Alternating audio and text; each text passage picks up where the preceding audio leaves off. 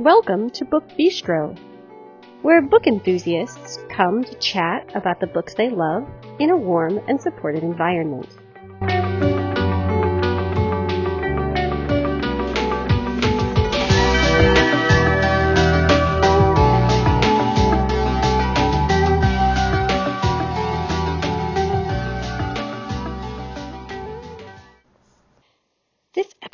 Is airing on Tuesday, November 29th, 2022. Hello, everyone. It's Shannon back with you on a Tuesday morning episode, which also happens to be Brooke's birthday. So, happy birthday to Brooke, who has been presenting with us. It will be four years in just a couple months. So, today I have an author interview with Annabel Monaghan, who wrote Nora Goes Off Script, which came out earlier this year. Um, if you're looking for a light-hearted women's fiction slash romance author to check out, I highly recommend you give this interview a listen. And then I have a few new releases to tell you about, and please bear in mind that this will be your last new release episode of 2022 because December is a mine of like a minefield of Christmas and Hanukkah books. And I just find it very, very difficult to find a ton of new releases to tell you about each week. So if you are looking for some December stuff to check out, definitely pay attention to our most anticipated releases of December, which just aired this past Friday. And that will give you a bit of information on what you can look forward to. So let's move into the usual housekeeping information, followed by the interview, and then I'll be back to talk with you about this week's new books. You can find us on Facebook by searching for the Book Bistro podcast. Once there, you can post to our timeline. You can also message us privately. If you want a more social interaction, you can join our Facebook listener group, which is pretty quiet at the moment, though we are looking at some ways of possibly revamping it. If Facebook is not your thing and you still would like to hang out with us, check us out on our WhatsApp group. You can subscribe to that either by messaging us through Facebook or by sending us an email, and one of us will be happy to add you. If you're looking to get a hold of us via email, you can do that by contacting the Book Bistro Podcast at gmail.com.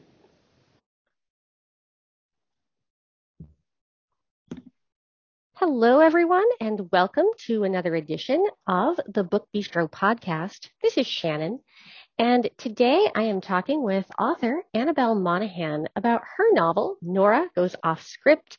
If you listened to our most anticipated releases of June episode, you'll remember that Sarah um, highlighted this one.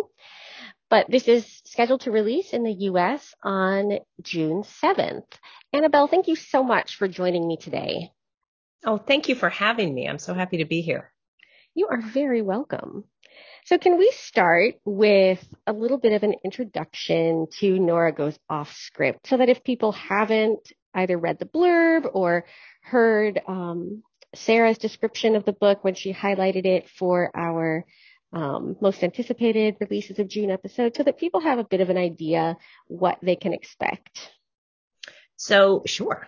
Um, Nora Goes Off Script is about a made for TV romance screenwriter. So, think the Hallmark Channel. Ah, uh, yes. yes, I think we're all familiar. Um, who has been supporting her family for a decade um, by writing these movies. But her husband leaves her and she decides to write a more serious screenplay about their divorce. And oh. That ends up being um, filmed on location at her house. And she falls in love with the man who plays her husband in the movie. Oh. Oh. Hmm. now. Not the actual husband, sort of like the the stand-in for the husband. Yeah. Yeah. So it, so he's, you know, he's read the script, so he knows all about her before he gets to know her because she's written a movie about her marriage and her divorce. and they end up having a relationship and then a bunch of other things happen. Yes, as as they do in the world of fiction. Yes. So is this your debut? This is my adult debut. So they call it my debut. I've written two novels um, for young adults. Ah, yes. Um, uh, a girl named Digit and Double Digit about a teenage math genius who works with the FBI. Um, completely different sorts of things. Um, but I am uh, getting a late start in writing fiction for adults. It's always interesting to me, you know, when people are published in either one market or one genre and then they move to another and it's like so and so's debut novel and I'm like, wait, I think I think I've seen this name before. Like how and I'm just always very confused because I think of debut as like, you know, someone who's never been published. And then I'm like, wait, but they have, just not in this particular arena. Yeah. No, I, I don't I don't think that people are, are used to you doing that.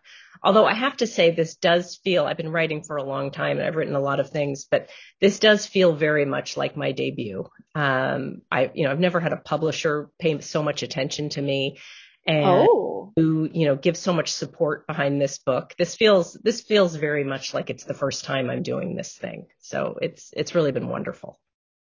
So do you find any differences just in sort of the um like the publication process for YA versus adult then or do you think it's just kind of a matter of like working with different people, working with different publishers that would kind of happen no matter what market you were writing in? I, I think it's I think it's basically about the publishers. Um, although I have to say, um, I, I do think that there there's a different feeling when you're marketing something to adults rather than when you're marketing things to children.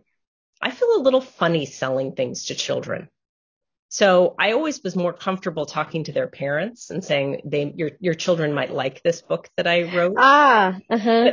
it's weird to say, you know, uh, to a 13 year old girl, you know, I'd like your $15 for this book. I, it, there's something about it that feels funny to me. I think I'm more comfortable marketing to adults.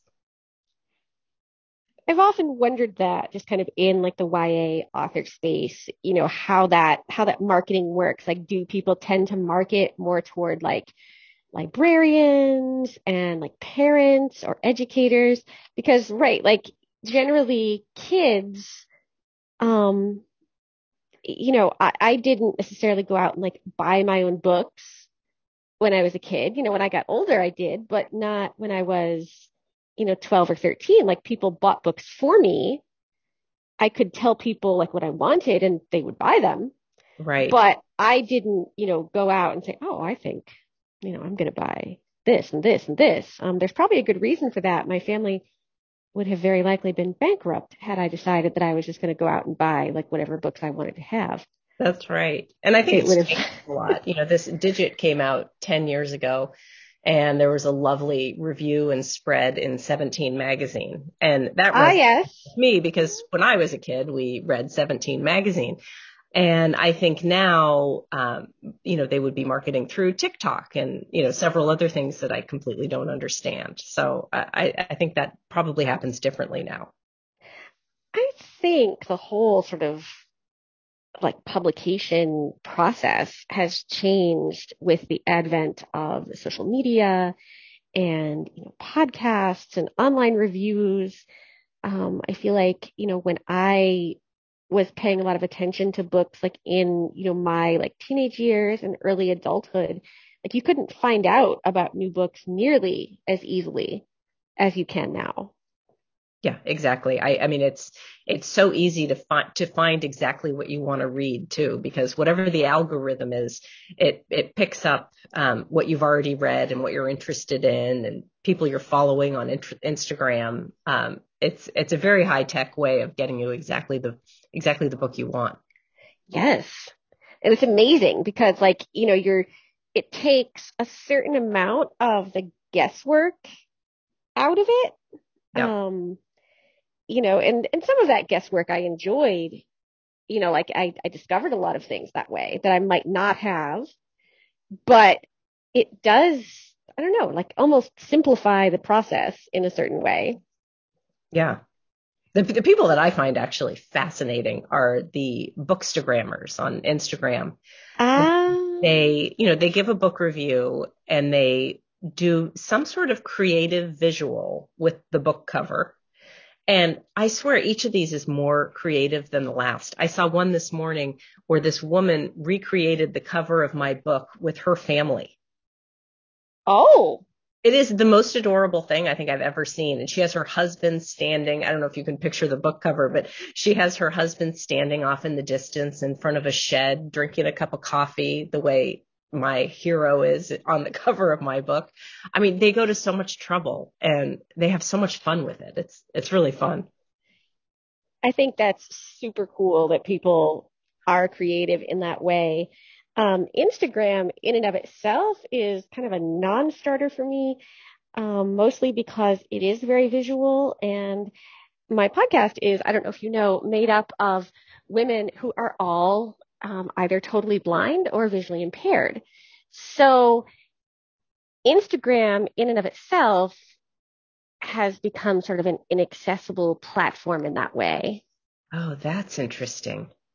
Yes, because if you can't see pictures, Right. then Instagram, it doesn't rely on words in a lot of ways. And so like it's it's very hard to kind of break into that into that space and really understand what people are doing there. Right. Right. That makes a lot of sense. And hence the podcast. Yes. Perfect. Perfect place to be. So what kind of prompted you to write Nora Goes Off script when you had been, you know, in that like YA market um, before that? Like what was sort of the thing that made you say, oh, I think, you know, I'm going to write a book for adults? You know, I don't know if I decided to write a book for ad- adults as much as I um, started thinking about Nora. I um, I was stuck in bed for a little while in 2019, and I started watching the Hallmark Channel. And I watched one episode, and then the next, and then the next, and I'd watch, you know, two or three or four at a time. And I was thinking to myself, like, didn't I just see this one? Like, isn't this the same movie that I saw two movies ago? But like last time they were outside Chicago and she had a cupcake store and this time they're in Akron. It was just slightly like everyone was slightly different. And I, I just became fascinated by, you know, these shiny small towns and the absolutely crazy ways that people made money.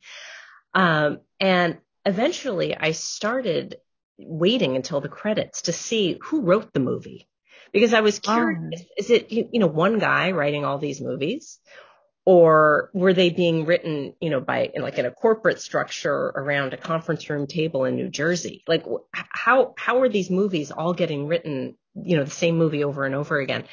And so I started to daydream a little bit about a, um, a romance channel screenwriter who had actually never been in love.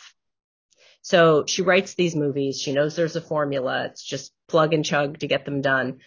And I thought, wouldn't it be fun to run her through like a big lightning bolt romance and see how she would really react to an actual love affair? Ah, okay. That I think is fascinating because I I have wondered that about Hallmark, like who who writes these Hallmark, Lifetime, like a lot of those channels that have movies, you know, that are slightly different, like the plots aren't exactly the same, but they kind of hit the same notes. I've often wondered like who who writes these. No, if you actually want, like, I, I was watching these and I figured out that at minute 108 out of 120 minutes, the guy always leaves to go back to the big city. And then he comes back immediately after the commercial break. I mean, the, the movies are very, very perfectly timed. So I just thought, like, is this Ah. a scientist making these movies or what, what's going on? Um, and so that's what, that's what I wanted to see. I wanted to see if I could have sort of a skeptical romance screenwriter. And if she fell madly in love, would she suddenly have a different perspective on this or would she understand what she'd been writing about all the time? I think that's fascinating because, you know, we picture people who write either romance novels or romance movies. Like, you always like to think that the people who are writing these things actually, you know, know some of what they're writing about. Like, it's it just seems I don't know to feel sort of warmer that way. And yet, I'm pretty sure that a lot of people write either movies or books, you know, based on things that they imagine rather than things that they actually you know, have experienced for themselves. So I think that is a really cool way of kind of, you know, peeling back some of those layers of like who, you know, who is creating these things and what if the people who are creating them are not kind of the people that we imagine. Right. And, and honestly, I mean, I would like to meet the person who has a relationship that's as simple as any of these relationships. I mean, ah, yes, relationships are complicated. They're, you know, you, you bring in other people and you bring in jobs and people get sick. You know, there's all sorts of things. It's complicated. It is. And yet, you know, in a lot of movies, I think especially, I think books sometimes flesh out some of the complications like more than, more than in movies. But in movies, it does seem to be like relatively simplistic. Yes. And that has not been my experience in relationships. I would agree with that. yeah. So when you actually sat down and wrote this, like the character of Nora, you know, kind of came to you, kind of inspired by this, but then like, did it feel vastly different creating an adult character instead of this, um, you know, kind of YA, like younger character? Yes, it did. Um, and I, I, I felt like I needed to be a little bit more honest in creating this character. You know, if I Digit is a 17 year old girl and a 17 year old girl is, is very focused on herself and her friends and what she's doing. And a grown woman, a single mother with two children has a lot of responsibilities and all of the decisions that she makes with regard to her love life and, you know, every charge she puts on her credit card affects her children and their future and her life. Um, so I, I feel like I had I had to bring a lot more of um, what I know about being an adult and the choices I make um, into writing a, a, character who's an adult. It, it was actually there's so much to it that in a sense it's easier to write because you don't have to make up filler. Right if you're a woman, if you're a single mother and you bring the sexiest man alive into your house to have a relationship with you, there's a lot of stuff that's going to come from that. I would imagine so, yes. Yes. And it ratchets up the tension a little bit because it's not just that she's going to get her heart broken. It's that her children are going to get their hearts broken as well. You know, the, right. They're a little bit higher. Right. It doesn't only affect you when you have other people who are depending on you, you know, in the way that you would if you had children. Right. I do not have children. I have cats. So that, you know, makes the, uh, the stakes, you know, not, not quite so high. Yeah, but you can't just leave your cats for a month. No, no, you can't. Right. No, it's still no, you can't. Especially when one of them is almost 17. No, you don't go off on like long fancy trips and abandon the kitty cats. Oh my goodness. So now that you have written Nora Goes Off Script and it is almost in the world, we are recording this just a day ahead of your um, publication day. What do you kind of see for yourself next? Like, do you plan to stay in the adult space or do you think you'll kind of move back and forth between the two? No, I think I'll stay. I think I'll stay. I think that I, it took me a long time to get ready to write for adults. Um, and now that I have, I, I think that I'll stay. Um, I've actually just, am just finishing now another novel. It's a love story, uh, about a woman who's a bit younger and isn't a mother. Um, she's 30. Um, and that takes place at the beach. It's another summer read. Um, and I do, I do love exploring real relationships and um, looking at real relationships in co- the context of of a family and in the context of your parents and and all of the expectations that you have for yourselves. Um, so yeah, I think I think that I'm staying in the adult space. That is awesome. I, I love YA. I read a lot of YA, but I think sometimes you know, it is nice to kind of go a little bit deeper than some of the YA books can. Yep. and actually, you know, explore some of those issues that aren't that aren't relevant to teenagers. Right. Right. I think YA has made amazing strides just over the past, you know, even 20 years, but it still is and is intended to be, um, you know, marketed for a group of people who don't have or shouldn't have those, you know, big responsibilities. Yeah. But at the same time, they're dealing with such huge things. Yes. you know and i i you know i don't want to diminish the experience of a teenager because those are probably some of the biggest feelings i've ever had and if you take a teenager and you know give her a bow and arrow and she has to save the world um like the hunger games like i, I Yes. a better backdrop for drama and you know exploring the world than that um but it's just it's just different It is, I think, very different. And as we as adults, you know, lead different lives than we imagined that we would when we were teenagers, you know, looking for sort of those experiences that we find in in YA novels. yeah At least, I guess I should say my life is very different than what I thought it would be, you know, when I was 15 or 16 trying to figure out who I was and what I wanted to do and, you know, what my life would look like. I sort of thought I'd grow up to be Madonna. And I don't sing or dance. I Uh, was just going to say, how did that work? I don't know, but when I was when I was 13, Madonna was the thing. And I got a perm so my hair could look like hers and I just I I really tried. I thought that was who I was going to grow up and be. Um Oh, well, you know what? It's okay the way it worked out.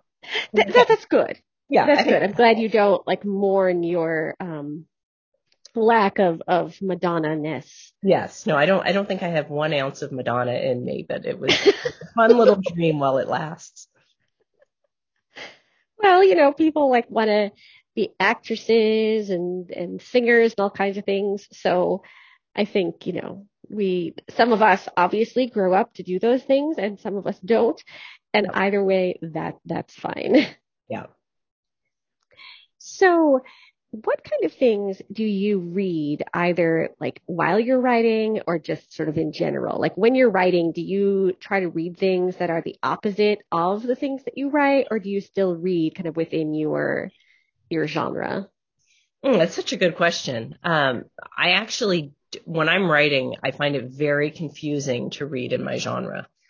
Um, Ah. and I, because I, I, the rhythm of someone else's story will, will confuse me. And I, um, I would hate to, to like subconsciously replicate something.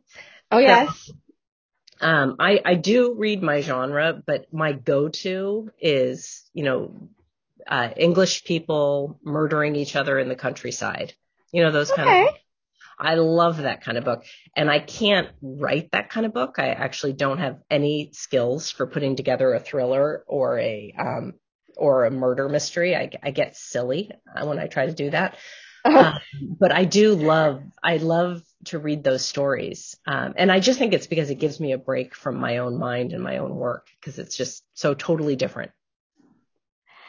I am a big fan of reading thrillers, like the, you know, the darker thrillers. Um, I don't gravitate as much toward like the the cozy mysteries that are out there. But I've always thought, you know, I don't know that I could come up with all of the the things that you'd have to come up with to write a book like that and make it something that people could actually like believe in and, you know, fall into. Well, you, you really have to be a planner, right? Yes. You have to be leaving the breadcrumbs all along. Um, and I don't write like that.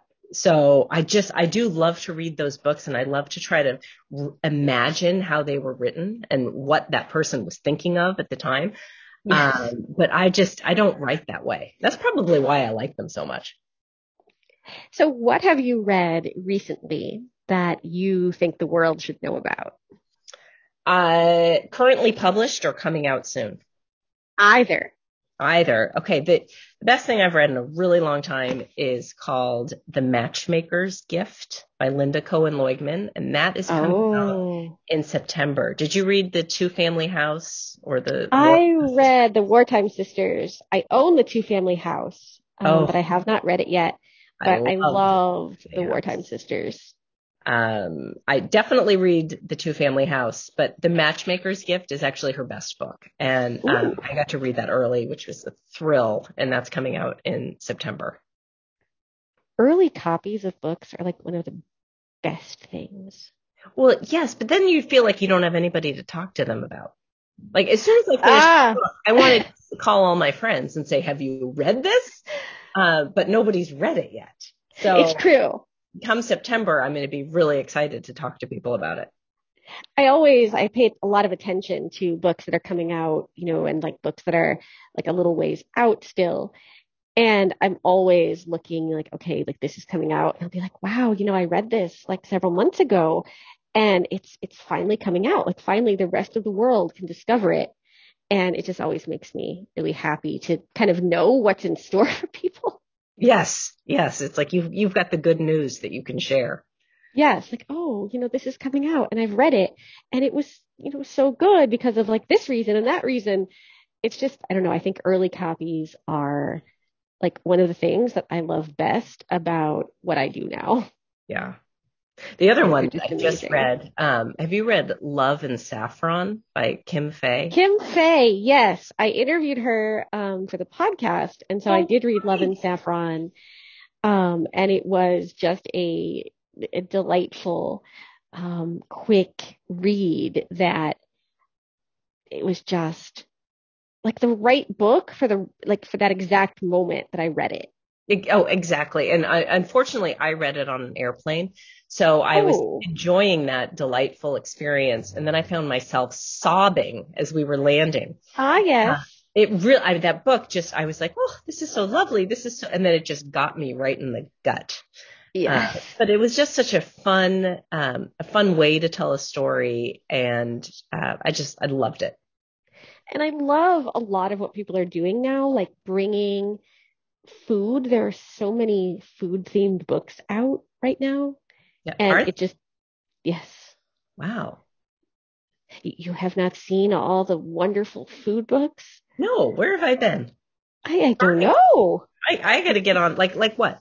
Like, so depending, um, like there's a lot of like food romance. Um, there is a phenomenal book that came out the end of 2020. That's the, Chicken Sisters by KJ Dell'Antonia. I have read that. That is fantastic. Oh, yes, that. And her new one is coming out in July. I am super excited wait. for it. I know. I can't wait. Um, but there's just like so much that like uses food or drinks.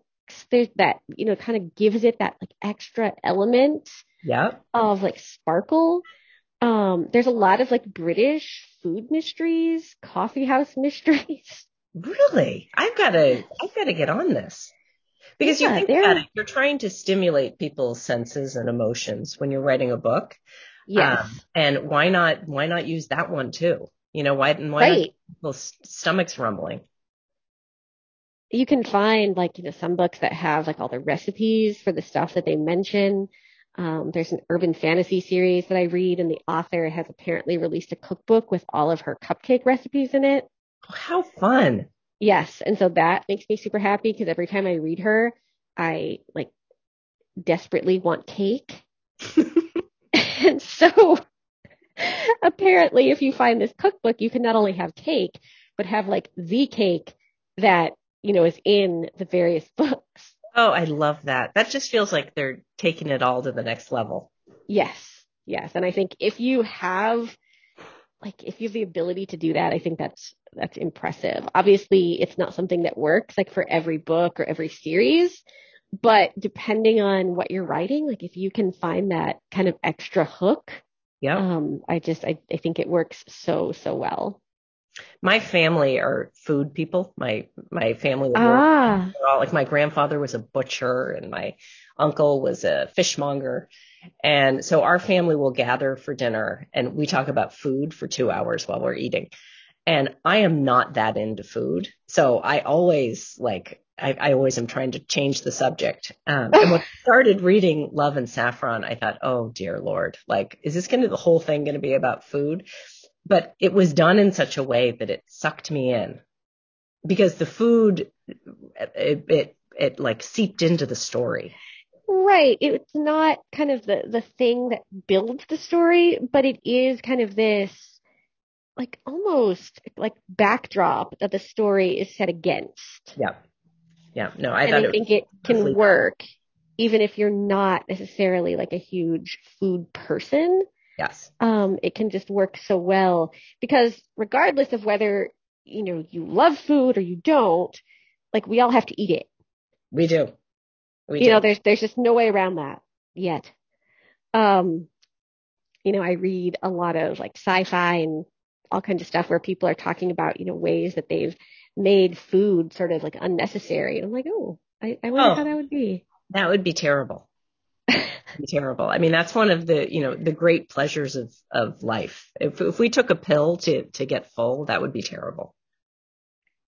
And there, I find it fascinating how creative people are about like the ways in which they could make food unnecessary. Like I think there's just so much great stuff that exists in people's minds, and that is one of the best things about books, just to see like all the all the possibilities, even if they're you know kind of outlandish and fantastical, like just what exists in people's minds. Yeah. Yeah. That's, I mean, that's the whole re- reason we read, right? Is to get inside someone else's mind.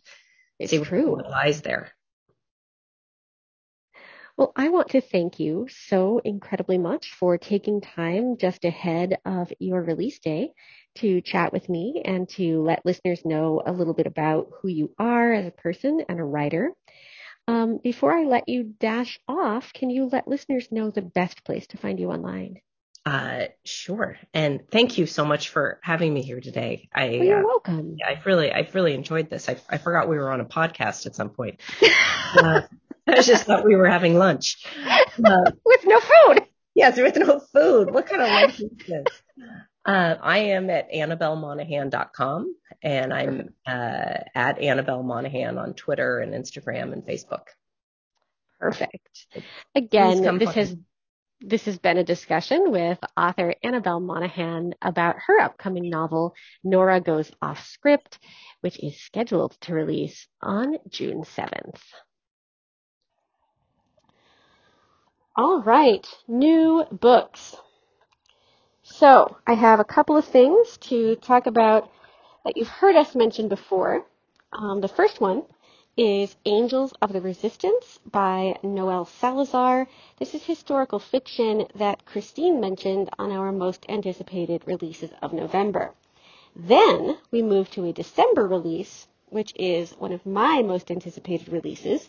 This is The Vibrant Years by Sonali Dev with a foreword by Mindy Kaling. And this comes out this coming Thursday, so December 1st. Now, these are books that you haven't heard us previously mention. The first one is A World of Curiosities, Chief Inspector Gamache, Book 18 by Louise Penny. These are sometimes called cozy mysteries by people, sometimes darker cozies. Um, I have read a couple of them, but I'm not nearly current with the series. So I'm not the best person to ask, but I know so many people who love this series. And I am personally a fan of Penny's writing, no matter what she writes. Like, I get her newsletter, even though I'm not caught up with the series, because I think she just has such a beautiful way with words, even in something like a newsletter. So if you love her writing and you are caught up on the series, then you're probably ready for this one. It's A World of Curiosities, Chief Inspector Gamache, Book 18 by Louise Penny. We also have a new Kimberly Belle book out this week. This is The Personal Assistant. It is about the assistant, imagine that, of a mommy blogger who goes missing. I have loved so many Kimberly Belle books and I'm always excited for a new one. So this is one that I will definitely be hopefully getting my hands on pretty soon. If not pretty soon, I'll be waiting. Um, I have a hold on it at my public library, but that list is very long, so we'll see if I like hold out. This one is The Personal Assistant by Kimberly Belle. We then have the new Holly Jackson. This is Five Survive. Holly Jackson came onto my radar with A Good Girl's Guide to Murder, which was a kind of trilogy about a true crime podcast. And now she is doing a standalone thriller about a group of friends who go off on a road trip in an RV. The RV breaks down, and that's not good. And now these teenagers are forced to survive. This is Five Survive by Holly Jackson. We then have Such a Beautiful Family. This is by T.R. Ragan. I have not read her, but I know that Brooke has, and Natalia has, and I think Christine has as well. This is a novel about perfect lives and hidden secrets. This is Such a Beautiful Family by T.R. Ragan. We also have You Can Hide. This is Laurel Snow, Book 2 by Rebecca Zanetti. Mika talked about the first book in this series, which I think is called You Can Run, um, either earlier this year or toward the end of last year. So this is um, an FBI agent solving crimes. Rebecca Zanetti writes all over the romance genre, romantic suspense. Um, paranormal, post apocalyptic, kind of sci fi. She's got all kinds of stuff. So definitely check her out. This one is You Can Hide Laurel Snow, Book 2 by Rebecca Zanetti. I want to move now into just a bit of romance. We have a historical romance out this week, the latest from Eloisa James. This is The Reluctant Countess would be Wallflowers Book 2. I have to say that I have never read an Eloisa James. Um, I'm a very bad romance person. It's okay, I'm aware of it. Um, I have a bunch of them on my TBR pile, like things that I keep meaning to read, but I never have. Partly, to be very honest with you, it has to do with the audio narrator that usually narrates the commercial copies of her books. Um, she has just this odd way of whispering sometimes that is really hard for me to deal with. So I keep you know, meaning to read her, and I just never have. But I know a lot of people who have, and a lot of people who love her a lot, and so I do like to mention her here. This is The Reluctant Countess, Would Be Wallflowers, Book 2 by Eloisa James. And if you are looking for a little bit more of a YA romance, then we have A Thousand Heartbeats by Kiera Cass. You may recognize this name. Kiera Cass wrote the fantastic Selection series, and she is back now with a new royal romance, although this one looks like a standalone. Um, it does not appear to be set in the world of the Selection, but that's okay because she does a phenomenal job with pretty much everything she writes. So definitely check this out. It is A Thousand Heartbeats by Kiera Cass. And we have a couple of fantasy titles to round off today. Thorn Kissed and Silver Chains. This is World of Honey and Ice, book one by Shannon Mayer and Kelly St. Clair. This is a spin-off of the Court of Honey and Ash, I think um, which was a series about the Fae. I think Brooke has read some of it. Um, I know that we have some listeners who've also read this series. I am a big Shannon Mayer fan when she writes kind of urban fantasy on her own. I have never read anything that she's co-written with someone, although there is no reason why I wouldn't. I just haven't gotten around to it yet. But this one is Thorn Kissed and Silver Chains World of Honey and Ice, Book 1 by Shannon Mayer and Kelly St. Clair. We then have Saint, World of the Narrows, Book 1 by Adrienne Young. Adrienne Young has written so many things. She came out not too long ago with Spells for Forgetting, which is a big, like, fantasy novel contemporary fantasy, magical realism, kind of things like that. Um, but this one looks more along the lines of like Fable and some of the YA fantasy that she's written in the past. So this is Saint, World of the Narrows, Book 1 by Adrienne Young. And lastly, we have A Wilderness of Stars. This is a standalone by Shea Ernshaw. She wrote Long Live the Pumpkin Queen not that long ago. I'm a big fan of pumpkin, so that makes me happy. But this one, A Wilderness of Stars, is about a teenage astrologer who goes on a perilous journey to find the cure to a mysterious illness. And I'm guessing somehow the stars guide her, given that she is an astrologer and there are stars in the title. But that part is just a guess because, well, I haven't read this yet. This is A Wilderness of Stars by Shea Ernshaw. And that, my friends, is all I have for you in terms of this week's new releases. I hope you had an enjoyable holiday if Thanksgiving is a thing that you celebrate. If it's not, then I hope you had a fantastic week and will continue to stay safe, warm, healthy, and of course, well read.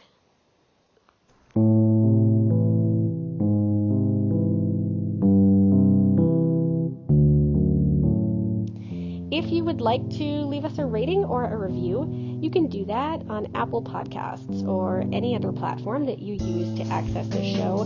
Not only does it tell us what you think, but it also helps other people find us when they're looking for book related podcasts. Um, it kind of advances us in the Google algorithm. So I will be back next Tuesday morning with an author interview and, of course, the guide to new releases and some number of us will be back on Friday with more bookish greatness. Take care, everybody.